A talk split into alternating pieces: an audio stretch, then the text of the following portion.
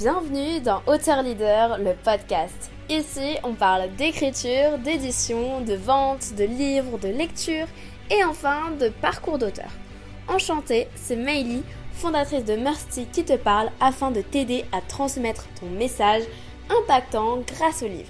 Aujourd'hui, je reviens dans un nouvel échange avec un auteur, un conférencier et un philosophe. Vous pouvez peut-être le connaître déjà, il s'appelle Chris. Chris, comment vas-tu ? Eh bien merci, ça va super et toi ? Ça va super, bienvenue sur le podcast euh, dans lequel on va pouvoir parler de livres aujourd'hui parce que tu es auteur et tu as sorti ton livre il y a quelques, euh, quelques semaines maintenant et euh, j'imagine que ça a été un beau travail pour toi. Et donc, euh, eh bien, on va en savoir plus justement à ce sujet. Est-ce que, euh, déjà, tu pourrais nous dire euh, qu'est-ce que tu faisais dans la vie déjà de base et qu'est-ce que tu fais toujours aujourd'hui, j'imagine, et qu'est-ce qui t'a amené à écrire un livre ? Alors, euh, ce qui m'a amené à écrire un livre, déjà, c'est ma passion pour le partage. Ça fait quand même quelques années que je suis sur les réseaux sociaux et que je propose des vidéos, du contenu, que je voyage un petit peu partout dans le monde à la découverte de culture, de compréhension, de, de questionnement et de réflexion. Et en fait, l'écriture, pour moi, ça a été un travail qui euh, était plus ou moins long dans le sens où j'ai jamais euh, eu ce truc de vouloir passer à l'action et de vraiment me lancer. Et au final, euh, à partir du moment où j'ai décidé de, d'écrire les premières phrases de ce livre, ben, directement, ça a été... Euh, Après, une, plus ou moins une révélation pour moi, hein, dans le sens où l'écriture, c'était le moyen avec lequel je préférais partager mes connaissances avec les gens. Donc moi, j'ai toujours été intéressé par la psychologie, par la philosophie. J'ai passé énormément de diplômes en psychologie, en, j'ai, j'en ai fait vraiment un paquet autour de la thérapie. J'ai suivi aussi pas mal de gens en thérapie, hein, en thérapie cognitivo-comportementale. Et, euh, et en fait, j'ai toujours intégré la philosophie dans ma vie. Je l'ai toujours étudiée énormément. Euh, et du coup, je ne savais pas vraiment comment pouvoir l'amener de manière pratique pour les gens. Parce que c'est vrai que la philosophie, on a tendance à le voir de manière très euh, du jus de cerveau, d'une manière, du, du, un travail très intellectuel et très peu pratique. Et donc moi, ce que je voulais, c'était de l'amener de manière pratique pour les gens et de faire en sorte qu'eux puissent développer leur esprit critique et, et, et développer un petit peu leur esprit à ce niveau-là, en tout cas l'esprit de leur pensée, quoi. Mm-hmm. Oui, et puis même, tu vois, c'est très scolaire parce qu'au final, la philosophie, on la voit que... Euh... Bah, quand on est au lycée, et cetera, euh, ou même peut-être un petit peu après si t'es en littéraire, mais sinon, euh, c'est pas quelque chose qu'on va voir. Et pareil, pour la psychologie, euh, on la voit pas du tout. Enfin, en tout cas, dans les années qu'on a euh, de manière assez normale, euh, si on suit le parcours, bah, on n'en a pas. Et en fait, c'est, j'imagine pour toi, les bases en fait, euh, d'une bonne constitution d'un être humain, euh, de s'intéresser à tout ça, j'imagine, je sais pas. Ouais, disons qu'aujourd'hui, euh, on devrait développer nos connaissances hein, plutôt que développer le divertissement. On a tendance à plus se divertir que euh, d'acquérir de la connaissance. Et euh, je pense qu'aujourd'hui, les gens devraient chercher plus cette quête de connaissance, de réflexion, de se poser des questions sur soi, sur le monde, parce qu'en fait, c'est des questions qu'on se pose lorsqu'on va mal, mais jamais des questions qu'on se pose lorsqu'on va bien. Et je trouve ça dommage. Et ouais. Je pense que cet esprit critique, il faut le développer et il faut être en capacité de savoir, voilà, un petit peu... Voilà, la philosophie est là pour déconstruire tout ce qu'on a construit aussi en partie, c'est ça qui est intéressant. Ouais, d'ailleurs, ton livre, tu... Donc, euh, ton livre intitulé « Guérir l'impossible, une philosophie... une philosophie pour transformer nos souffrances en force », c'est un livre qui permet de se poser des questions quand justement on va plutôt mal, j'ai l'impression. C'est ça ? Explique-nous un petit peu euh, pourquoi ouais, cette ouais, idée... totalement. Et pourquoi tu t'es dit euh, « je vais m'adresser directement à cette cible-là euh, pour, euh, pour l'aider ». Alors, en fait, euh, après avoir suivi des centaines de personnes en thérapie, après avoir moi-même passé euh, euh, une grande partie de ma vie à beaucoup souffrir, je me suis dit, je vais essayer d'apporter un ouvrage aujourd'hui qui va être accessible, qui va euh, nous permettre de pouvoir avoir de bonnes bases, de bonnes réflexions, avoir une vision un petit peu différente de ce qu'on a l'habitude d'avoir. Mais c'est vrai que c'est quand même axé sur les personnes qui sont dans un passage un peu compliqué dans leur vie, qui ont des questions un petit peu existentielles de ce qu'ils sont en train de vivre. Et c'est aussi normalement les retours que j'ai eus. Hein. C'est beaucoup de retours de personnes euh, voilà, qui, qui, qui, ont, qui passent un moment un peu compliqué et qui ont besoin justement d'avoir du sens et de la compréhension à ça, de comprendre pourquoi c'est dans ce comportement-là. Et donc, guérir l'impossible, parce que moi, ben, j'ai, eu, j'ai été atteint d'une, d'un problème à mon œil. En fait, à l'âge de treize ans, j'ai perdu la vue de mon œil. Et euh, un an après, j'ai pu la retrouver. Très, euh, miraculeusement quand même, j'aime pas trop ce mot, mais on peut dire un peu ça, très miraculeusement, dans le sens où tous les professeurs me disaient que c'était impossible. Et euh, donc, l'objectif de ce livre, c'était pas de guérir quelque chose qui était impossible, bien loin de là, mais c'était plutôt de guérir la notion d'impossibilité. Et généralement, quand on est dans un état de souffrance, quand on est dans des états euh, profonds de, de remise en question et de, de tristesse ou d'anxiété ou autre, et ben, tout nous paraît impossible. Et en fait, la chose qu'on devrait guérir à ce moment-là, c'est plutôt cette notion. Et c'était vraiment ce que je voulais amener dans ce livre à travers ben, une approche euh, psychologique dans un premier temps et après très philosophique, où on rentre dans quelque chose d'un peu plus pratique, quoi. Ouais, bah, c'est ce que je voyais. Moi, je, personnellement, j'ai adoré, comme je t'avais fait déjà un retour assez construit. Et, euh, et ce que je trouvais fou avec ton livre et ce que je pense... Euh, euh, ben, pour les personnes qui nous écoutent, c'est qu'on peut vraiment s'identifier à lui en fonction des, euh, des problèmes qu'on va avoir. Et je pense que, tu vois, il euh, y a un moment où la personne, elle est capable de lire le livre, ça ne va pas forcément la changer, mais il y a un moment où ça va être plus difficile dans sa vie, elle va se replonger dans le livre, et là, ça va vraiment la toucher. Donc, c'est aussi euh, euh, que tu es capable d'apporter des conseils à des personnes en ciblant hyper bien, parce que du coup, pour moi, euh, ce livre...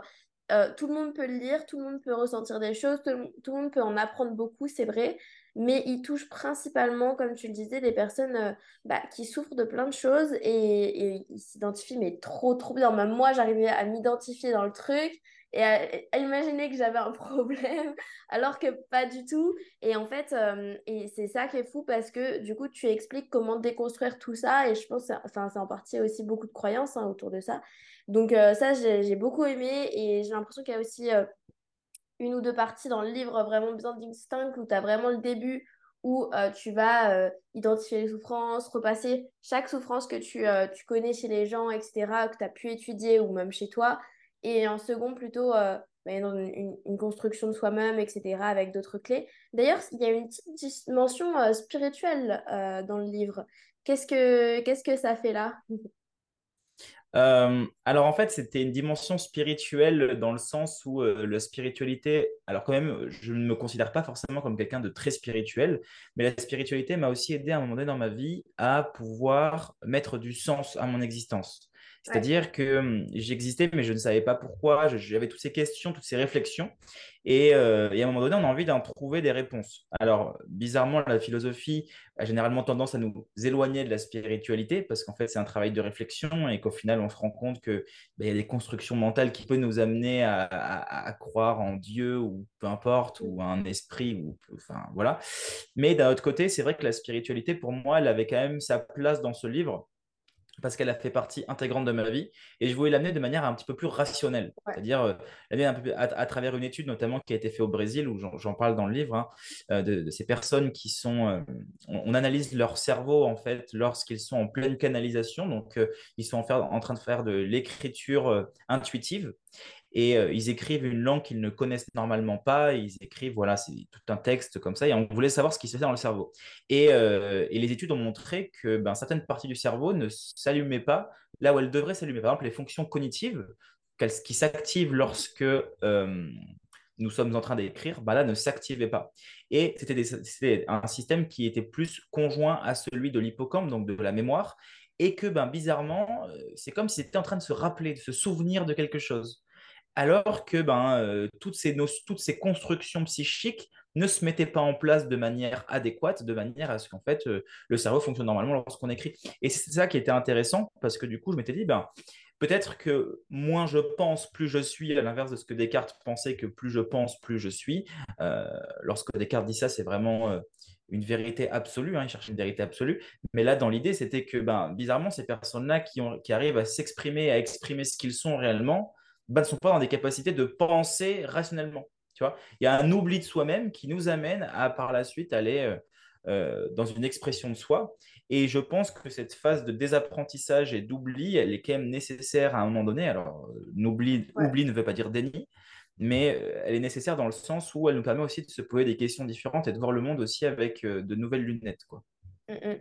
Ouais, pour moi, tu vois, la spiritualité, c'est la continuité du développement, du développement personnel. C'est quand tu n'arrives plus à, à, à répondre à certaines questions, comme tu le disais, bah, tu as cette dimension-là que tu peux aller chercher et pour... Euh, pour justement bah, avoir ces réponses. Et, euh, et c'est vrai que pour, travailler, pour avoir travaillé un petit peu dans tout ça, faut vraiment lâcher le mental de côté et lâcher tout ce que tu aurais fait d'habitude pour justement accéder à ça et donc à tout ce qui est euh, écriture intuitive, et cetera. Tu vois, et, euh, et c'est ça qui est, qui est intéressant, c'est que c'est, c'est pas une science, c'est quelque chose de tout nouveau qu'on a, enfin, qui n'est pas encore connu. Et tout, tout, aujourd'hui, euh, toutes les, les choses comme ça qui sont arrivées comme ça, au début, elles ne sont pas connues de la science, on ne peut pas les expliquer. Et je ne sais pas si la spiritualité et toutes ces dimensions, on pourra les expliquer un jour. Mais c'est vrai que euh, c'est pour, pour autant, aujourd'hui, ce n'est pas quelque chose euh, de concret, pas quelque chose aussi euh, qui va être euh, assez bien vu, je dirais, par rapport aux scientifiques, parce que bah, c'est vrai que c'est quelque chose qu'on ne connaît pas, c'est une zone d'inconnu euh, pour, pour beaucoup de monde. Donc c'est vrai que, euh, que je trouve que bah, c'est hyper intéressant, mais il euh, n'y a, y a pas de mots pour le dire et je sais pas, il n'y a pas forcément besoin de comprendre des fois parce que bah, tant que ça t'aide, ça t'aide, quoi. Donc, euh, donc ça, c'est vraiment cool. Euh, génial sur le, sur le livre. Est-ce que pour, tu peux nous parler un petit peu de comment ça s'est passé, l'écriture, et cetera. Comment tu as pu te replonger du coup dans, dans, dans tout ce que tu as pu dire dedans ? Alors moi, au niveau de l'écriture, en fait, euh, j'ai commencé, j'ai eu beaucoup de mal à me lancer, à commencer, parce que je ne savais vraiment pas comment commencer. Okay. Et euh, donc pour moi, déjà, le, le, le first step a été très compliqué parce que je n'arrivais pas donc, du coup, à trouver mon élément déclencheur. Après, j'avais déjà toute ma structure, toute ma base. Et au final, je me suis rendu compte qu'à partir du moment où j'ai commencé à écrire, toute ma base a changé, tout ce que j'avais en tête a commencé à se modifier. Et au final, c'est euh, l'exercice de l'écriture qui a créé la construction de mon bouquin par la suite. Donc moi, euh, je l'ai vraiment ressenti comme ça pour le coup. J'avais plusieurs bases, plusieurs idées que je voulais mettre à l'intérieur. Au final, j'ai réussi à le faire à travers des fondements philosophiques. J'ai réussi à le mettre en place à travers euh, des, des sous-chapitres aussi donc sur certaines notions que j'avais envie de parler. Mais là, pour le coup, euh, j'ai vraiment vécu une expérience qui a été pour moi ben, une très, très bonne expérience. J'ai pris beaucoup de plaisir à écrire. Et d'ailleurs, je conseille à toutes les personnes qui ont envie d'écrire de le faire parce que c'est euh, un vrai exercice personnel et c'est un vrai exercice de réflexion. C'est-à-dire qu'on apprend, on n'a jamais autant appris sur soi ou sur le monde que lorsque l'on écrit parce qu'on se pose réellement des vraies réflexions et qu'à un moment donné, il faut que notre pensée, on soit en capacité de savoir… Euh, la poser sur du papier et qu'elle soit euh, compréhensive et qu'elle soit euh, adaptée et qu'elle ne parte pas dans tous les sens, donc il y a une structure derrière, donc euh, c'est quand même un travail qui est euh, physique, c'est un, c'est un vrai challenge hein, d'écrire un bouquin, ouais. C'est un vrai challenge. Mais euh, non, non, franchement, c'est… Tu, tu dis que c'est même physique et c'est vrai que je n'avais pas remarqué ça, je sais que c'est très intellectuel, tu vois, c'est très lourd, mais… ça redevient un, un travail qui te prend tout ton être, tu vois, donc c'est, c'est dingue. Mais c'est génial que tu aies ressenti ça comme ça. Ça t'a pris combien de temps, du coup, tout ce, ce travail d'écriture ? Oh, j'ai dû à peu près mettre entre six et neuf mois entre l'écriture, la construction, euh, les recherches. Ouais, ouais, à peu près six et neuf mois, je dirais, pour pouvoir écrire. Okay. Pour pouvoir... En fait, la difficulté pour moi, ça a été de vraiment amener quelque chose de simple, pratique et concret pour les gens, à travers normalement une pratique qui est plus intellectualisée. Ouais. Et donc là, le travail a été assez complexe parce que je voulais quand même apporter des exercices, je voulais quand même apporter des choses que les gens pouvaient mettre en place et surtout avoir une première entrée à la philosophie qui soit accessible à tous et à la psychologie qui ne soit pas quelque chose non plus de trop complexe. Et ça, ça a été vraiment le challenge pour le coup euh, de réussir à mettre une pensée qui soit accessible, quoi. Mmh. Ouais, ouais, ouais, je comprends bien. Et tu pensais que ça allait te mettre six à neuf mois, tu... Tu pensais quoi quand tu t'es lancé dans l'écriture ? euh, Honnêtement, quand je me suis lancé dans ce challenge-là, je me suis dit que c'était quelque chose qui me tenait réellement à cœur. Donc déjà, de base, il y avait cette notion de pourquoi est-ce que je le fais ? Et le pourquoi est-ce que je le fais, pour moi, il était déjà à travers la passion que j'avais à partager à travers… Euh, déjà, je faisais déjà pas mal de conférences, je réalisais déjà pas mal aussi de contenu sur les réseaux sociaux qui, en fait, je voyais que ce contenu éducatif aidait énormément les gens et je voulais en amener de manière concrète. Je voulais aussi passer un step parce que les réseaux sociaux, c'est bien, c'est un monde qui est intéressant, mais à un moment donné, je voulais vraiment rentrer dans quelque chose de plus sérieux, de plus concret, euh, d'un peu plus terre à terre et de plus avancé. Donc, je voulais vraiment entrer dans l'écriture et euh, dans tous les cas, il fallait que je passe ce step-là. Et, euh, et de le faire et de me lancer, ça, ça a été vraiment ça. C'est, c'est-à-dire qu'à un moment donné, toute ma vie, j'aurais pu procrastiner, quoi. Toute ma vie, j'aurais pu dire non, je ne vais pas le faire. Et au final, euh, la passion a pris le dessus. L'envie, le désir a pris le dessus. Ouais. Et c'est ce désir-là qui m'a permis par la suite de me dire, OK, je prends un plaisir dingue à écrire, même si un jour, j'écris trois pages, un jour, on écrit, on écrit dix, un jour, on écrit vingt. Enfin, tu vois, ça, ça varie énormément, mais… il y a un plaisir qui est dingue quoi, à travers l'écriture. Hein. Et, et moi, je l'ai retrouvé vraiment dans le fait de me dire que pour quelle raison est-ce que je le fais ? Est-ce que je veux conter mon histoire ou est-ce que je veux conter une histoire ? Ouais. Et donc, euh, quand les deux sont rassemblés ensemble et qu'on compte une histoire à travers son histoire, et ben, du coup, ça permet par, par la suite d'avoir quelque chose de vraiment intéressant. Quoi. Mm-mm, carrément. C'est, c'est ouf parce que, euh, comme tu le dis, euh, c'est vraiment le sens premier, c'est le pourquoi. Et ça, enfin, que ce soit pour un livre ou pour n'importe quel projet, c'est toujours le sens qu'on y met qui va te permettre de te driver jusqu'au bout. Et je pense que c'était surtout pour aussi... Euh, partager que tu t'es dit il faut que j'y aille, il faut que j'aille au bout parce que tu as envie de donner à quelqu'un, tu vois, cette aide qu'il n'a pas forcément encore trouvée. Donc euh, ça, c'est vraiment génial d'avoir fait les choses avec le cœur parce que au final, ça se ressent énormément dans le livre et on le ressent aussi dans les livres quand il euh, n'y a pas cette dimension-là, donc euh, c'est trop cool. Et, euh, et donc, comment ça s'est passé après pour l'édition euh, parce que j'imagine que tu ne connaissais pas du tout cet univers-là de base. Euh, comment tu as pu trouver du coup euh, une maison d'édition qui est Guillaume Trédaniel ?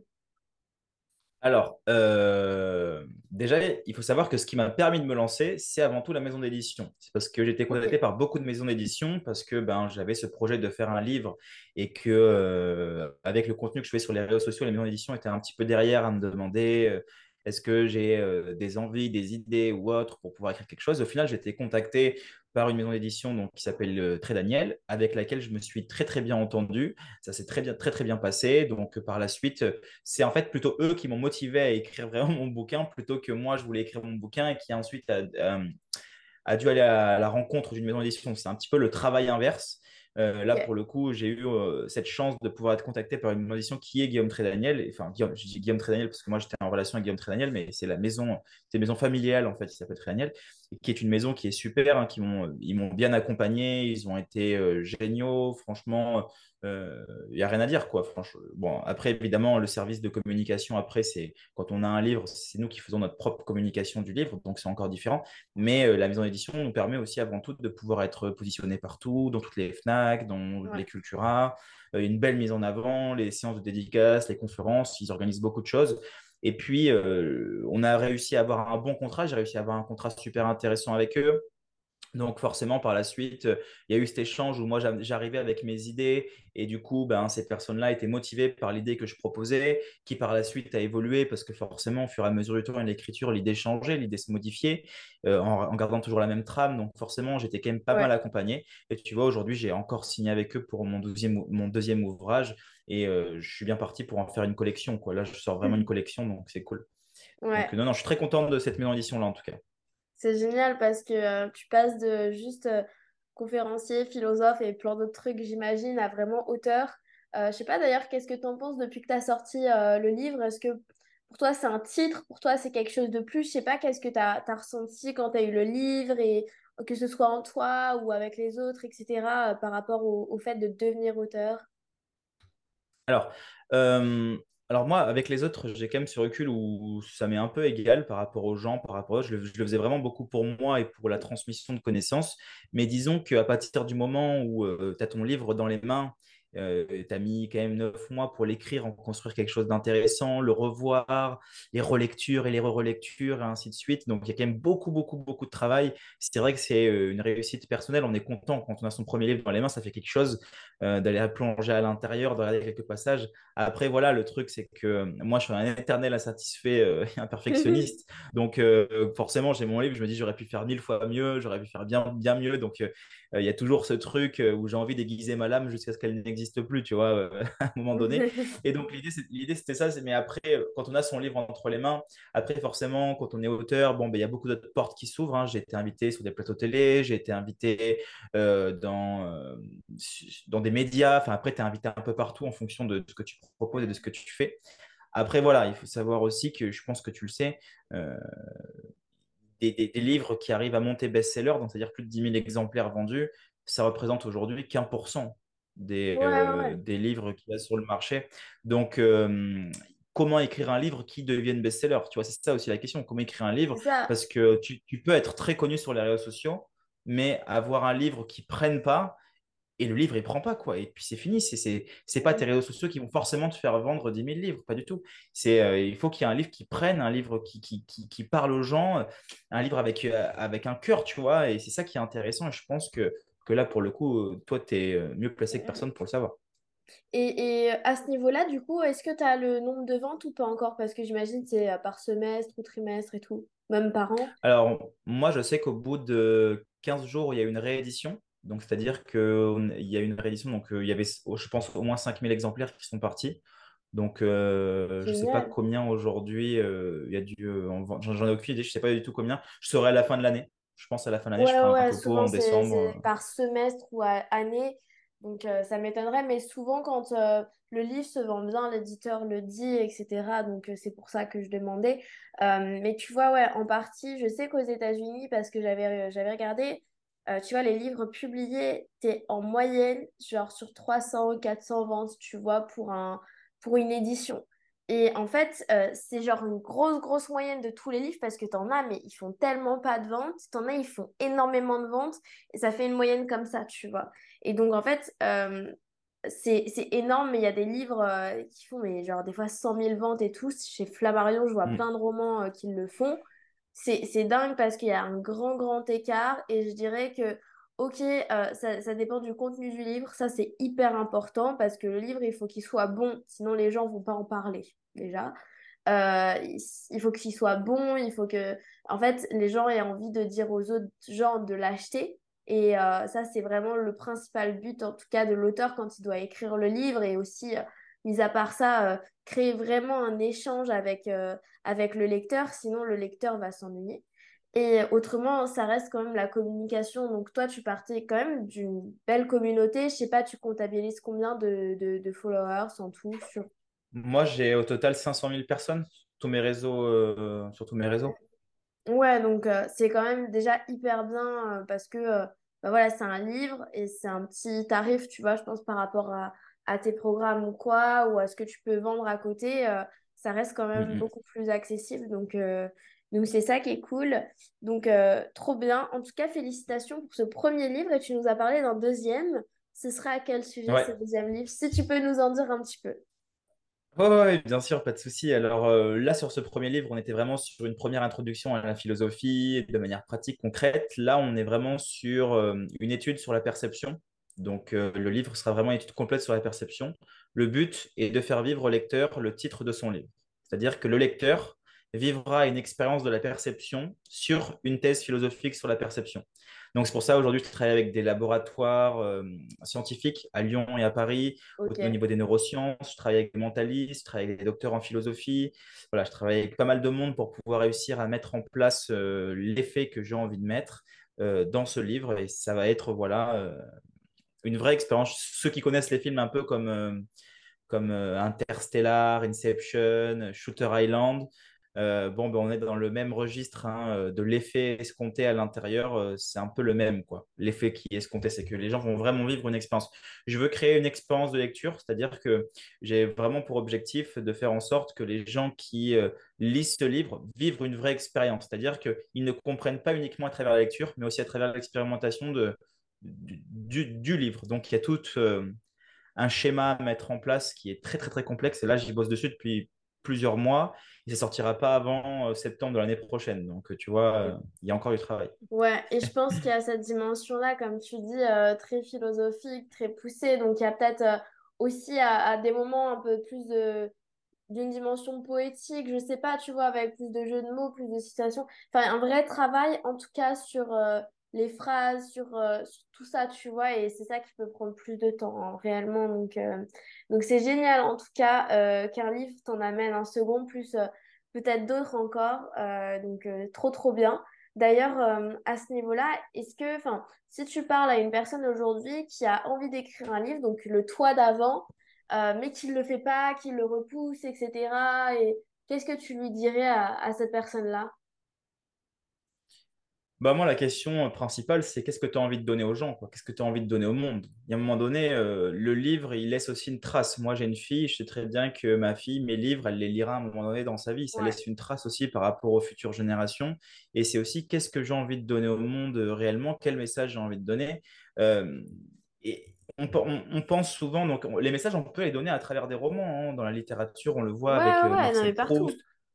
voilà, euh, dans la littérature, il y a énormément de romans incroyables, euh, Émile Zola, Proust et j'en passe, qui, qui, qui, qui justement ont, ont donné des messages importants, mais à travers des romans, et d'autres qui sont plus à travers des analyses ou à travers des expériences. Mais il y a un moment donné, je pense surtout que les personnes qui ont envie de donner un message à travers de la lecture, à travers, pardon, de l'écriture ou autre, il faut qu'elles pensent à l'authenticité de ce message et à l'unicité de ce message. C'est-à-dire ouais. que qu'est-ce que je vais donner au monde que les gens n'ont jamais eu ?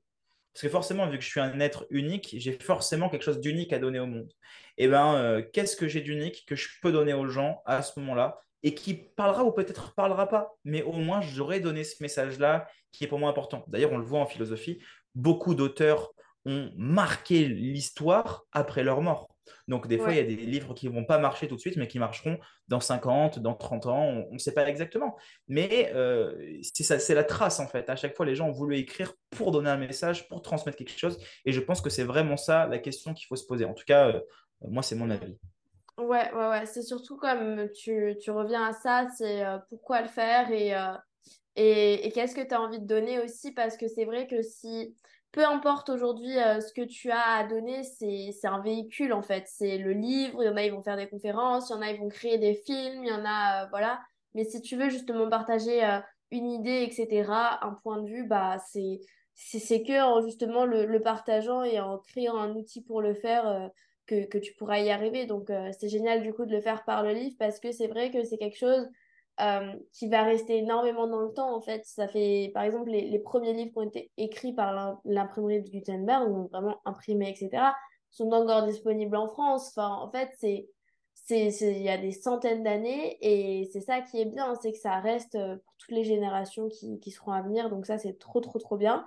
Euh, d'ailleurs, si justement tu vois, on, on, on se procure pas euh, Guérir l'impossible, donc ton livre, Euh, mais qu'on a envie d'aller plus loin, ou qu'on a déjà lu ton livre mais qu'on a envie d'aller plus loin avec toi, ou je sais pas, euh, en tout cas dans ce domaine, qu'est-ce que tu nous, nous conseillerais? Je sais pas, est-ce que toi tu, euh, tu fais des choses euh, à ce, à ce titre-là, des, des choses en philosophie, et cetera. Alors ben euh, oui. Oui, oui, oui, nous, on a organisé le premier mouvement philosophique français euh, en ligne. Donc, je travaille avec Mathias Leboeuf, qui est docteur en philosophie, et euh, Lev Frankel, donc serial thinker, que vous devez sûrement connaître, qui est professeur aux universités de Strasbourg, qui est aussi pas mal connu sur les réseaux sociaux.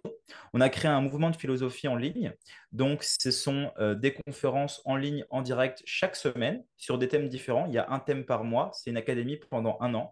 Et pendant un an, vous avez accès à un thème par mois avec des conférences en direct. Le but étant okay. d'amener la philosophie de manière pratique, la faire sortir des universités, et de justement pouvoir développer cet esprit critique, de pouvoir développer la vision qu'on a de nous, la vision qu'on a du monde, quelle, quelle histoire on a envie de se raconter face au monde. Donc, il y a toutes ces notions-là qui rentrent en jeu. Donc, euh, tous les gens qui se posent des questions, qui ont envie de, de, d'en savoir plus, de, de vraiment aller travailler au niveau de la connaissance. D'ailleurs, on a appelé ça le banquet de la connaissance, en rapport avec Platon et aussi avec la connaissance, parce que c'est euh, au niveau de la philosophie le plus important. Et donc, euh, voilà, nous, c'est, c'est ça qu'on propose. Donc, les gens qui sont intéressés, euh, bien sûr, il n'y a pas de souci pour pouvoir intégrer cette académie-là euh, qui est accessible à tout le monde. Quoi. Génial. Très, très bien. Eh bien, merci beaucoup, Chris, pour tous ces partages. Euh, je ne sais pas si tu voudrais finir sur euh, un conseil, justement, pour, euh, pour les personnes, donc dans ta thématique, peut-être qui souffrent aujourd'hui, euh, ou une phrase qui résumerait le livre. Est-ce que tu pourrais nous partager quelque chose pour finir sur une, une belle touche positive ? Euh, une petite phrase pour finir le livre, bon, c'est une citation que j'ai mis à l'intérieur de mon livre, hein. C'est une citation de Blaise Pascal qui dit que l'impossible est une opinion, et que justement ce livre vous fera, vous fera changer d'opinion sur l'impossible. Voilà, donc je pense mmh. que c'est plutôt moins clair. Ouais. Merci beaucoup, Chris, ciao. Ça roule, ciao ciao. Si ce podcast t'a inspiré et t'a plu, partage-le à un ami que ça aiderait. Réécoute ce podcast autant de fois que tu en ressens le besoin, et envoie-moi un message sur Instagram, maily point auteur, ça me fera très plaisir. Et si ce podcast t'a aidé, laisse-nous un avis cinq étoiles, ça nous encourage fortement à continuer. L'équipe Mercy te dit à bientôt et on t'envoie plein de good vibes.